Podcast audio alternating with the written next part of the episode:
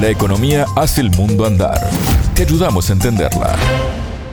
Bienvenidos al espacio de economía de Sputnik, contante y sonante. Desde Montevideo los saluda Martín González. Me acompaña Natalia Verdún. ¿Cómo andas, Natalia? Muy bien, Martín, muchas gracias. Hoy hablaremos de la oportunidad que representa para Argentina formar parte de los BRICS, el grupo de países que representan el 24% del Producto Bruto Mundial. El tema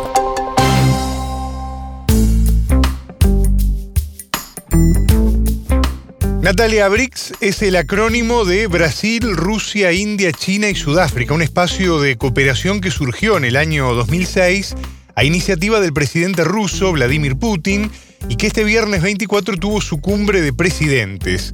¿Qué papel cumple Argentina? Tal como decías, Martín, BRICS agrupa a esos países con economías en dinámico crecimiento que, como decíamos, representan el 24% del Producto Bruto Global, el 16% del comercio y el 42% de la población. Argentina desde el año 2015 ha manifestado su interés en integrarlo y en esta cumbre el presidente Alberto Fernández participó como invitado a iniciativa de China, país con el que hay muy buena relación y que es el segundo socio comercial luego de Brasil del país sudamericano. El presidente tocó varios temas en su presentación. Dijo que es hora de promover la creación de una agencia calificadora del riesgo internacional y también por allí habló del acceso al financiamiento. Así es, son dos temas relevantes para el país debido a las dificultades financieras que atraviesa. Fernández también habló de las consecuencias del conflicto en Ucrania para los países que denominó de la periferia. Sobre esto, en Contante y Sonante, hablamos con la doctora en Relaciones Internacionales Argentina, Florencia Rubiolo. Ella es investigadora adjunta en el Consejo Nacional de Investigaciones Científicas y Técnicas de Argentina, CONICET, con foco en Asia, Pacífico y América Latina y además es secretaria de posgrado de la Universidad Blas Pascal. La entrevista. Lo que mencionó el presidente respecto del el rol de las calificadoras de riesgo que están en manos privadas y la necesidad de que pasen a manos públicas, que permitan una mayor equidad en la participación de los países en vías de desarrollo, creo que es uno de los ejes de la posición argentina respecto de la arquitectura financiera internacional buscando una mayor participación de países en vías de desarrollo. Y el segundo punto que creo importante para la Argentina es el hincapié que hizo el presidente en el acceso más amplio a financiamiento. Esto tiene que ver con la situación particular de Argentina de altísima vulnerabilidad financiera, la dificultad del acceso al crédito, la necesidad del desarrollo de infraestructura clave, particularmente en términos logísticos y energéticos, que apuntalen un mayor desarrollo en vista a los próximos al menos 20 años de Argentina, también para la superación de eh, índices de pobreza elevados que tiene el país en los últimos años. A nivel internacional, creo que mm, lo que Fernández hizo mucho hincapié fue justamente en la necesidad de correr el foco de que los conflictos europeos de naturaleza estratégica eh, de seguridad eh, que vinculan sobre todo intereses geopolíticos, dejen de tener este relato idéntico para los países en vías de desarrollo. ¿Por qué? Porque los países en vías de desarrollo sufren consecuencias mucho más vinculadas a lo económico y a lo social frente a conflictos europeos.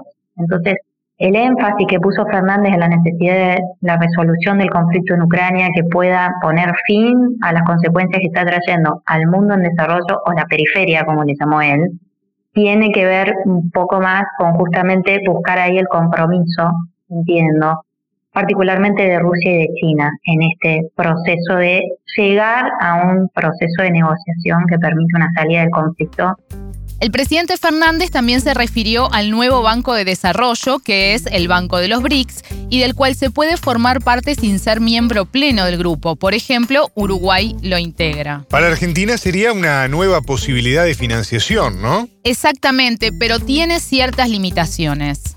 ¿Qué pasa con el Banco de Desarrollo? Hoy en día solamente hay nueve miembros del Banco de Desarrollo, los cinco miembros plenos del BRICS, más cuatro más, lo cual hace que sea un banco relativamente muy limitado, con un alcance geográfico muy limitado y también, y uno de los principales financiadores de este banco es China, teniendo en cuenta su posicionamiento económico relativo muy superior y su acceso sobre todo a divisas para financiar proyectos de infraestructura, China también está invirtiendo en el Banco Asiático de Inversión e Infraestructura, por el cual se financia parte de la infraestructura de la nueva ruta de la seda. Entonces, de alguna forma, lo que se plantea, sobre todo en los debates globales, es hasta dónde el banco, el nuevo Banco de Desarrollo no superpone al Banco Asiático de Inversión e Infraestructura, ¿no? En términos de quién lo financia. De ahí, de todas formas, para Argentina, que también forma parte del Banco Asiático de Inversión e Infraestructura, forma parte recientemente de la nueva ruta de la seda, formar parte del nuevo Banco de Desarrollo de BRICS sería un paso natural. No implica que automáticamente se tenga acceso a un financiamiento superlativo, en este sentido para ni automático para infraestructura. De todas formas, es una forma de diversificar el acceso en un contexto internacional que tiene Argentina externo de limitación, sobre todo, a divisas internacionales. Otro de los puntos abordados por el presidente argentino en su participación como invitado en la cumbre de los BRICS fue el tema de los derechos especiales de giro del Fondo Monetario Internacional. Estos son los activos de reserva al que los integrantes del fondo pueden acceder de acuerdo a su participación dentro del organismo. Fernández pidió que se debatan esas pautas de asignación. Más allá de que tiene mayor financiamiento, por supuesto tiene miembros con mayor capacidad eh, crediticia y un tema del, del, acceso al financiamiento del Fondo Monetario Internacional también, es más allá de la Argentina tiene esta historia tan difícil ¿no? con el Fondo Monetario y más en los últimos 3, 4 años, China forma parte, eh, una parte con un porcentaje de hecho cada vez mayor dentro del Fondo Monetario, por supuesto incomparable con la participación porcentual que tiene Estados Unidos o Europa unificada, pero China logró tener una mayor participación y solicitó tener una mayor participación en las votaciones y en porcentaje de financiamiento del Fondo Monetario. Entonces, en realidad, también la participación y el acercamiento a China puede facilitar mínimamente, ¿no? Pero el acceso o la modificación dentro del FMI de derechos especiales de giro y las condiciones que se establecen. Natalia, hablando de una posible incorporación de Argentina al grupo BRICS, ¿qué podría aportar el país a este grupo? El presidente habló de producción de alimentos, biotecnología y tecnología logística, pero en biotecnología, por ejemplo, también Brasil e India tienen mucha fortaleza, ¿no? Claro, y serían competencia, pero según nos decía la entrevistada, en ese sector se puede favorecer la cooperación. Sin embargo, el diferencial de Argentina es la producción de alimentos y la energía. Así lo explicó la investigadora. Si uno pensara que dos de los países que forman parte de BRIC eh, reúnen entre sí más de un tercio de la población global, como son eh, China e India, que tienen una población que alimentar, que muchas veces uno lo pierde de vista como elemento de estas dos potencias, una de ellas ya potencia global, la otra potencia emergente. Argentina claramente tiene ahí un aporte al grupo, más allá de que Brasil forma parte, que es otro de los grandes productores de agroalimentos del mundo, Argentina también lo es. Entonces, desde el punto de vista de la producción agrícola, la Argentina podría sumar en ese sentido en un acercamiento sobre todo a estos dos grandes consumidores y demandantes ¿no? de productos agropecuarios. Desde el punto de vista energético, Argentina también tiene una fuerte producción de energía, todavía con un potencial de ser explotado aún mayor, uno de ellos es vaca muerta, otro de ellos es las grandes reservas de litio en el norte argentino.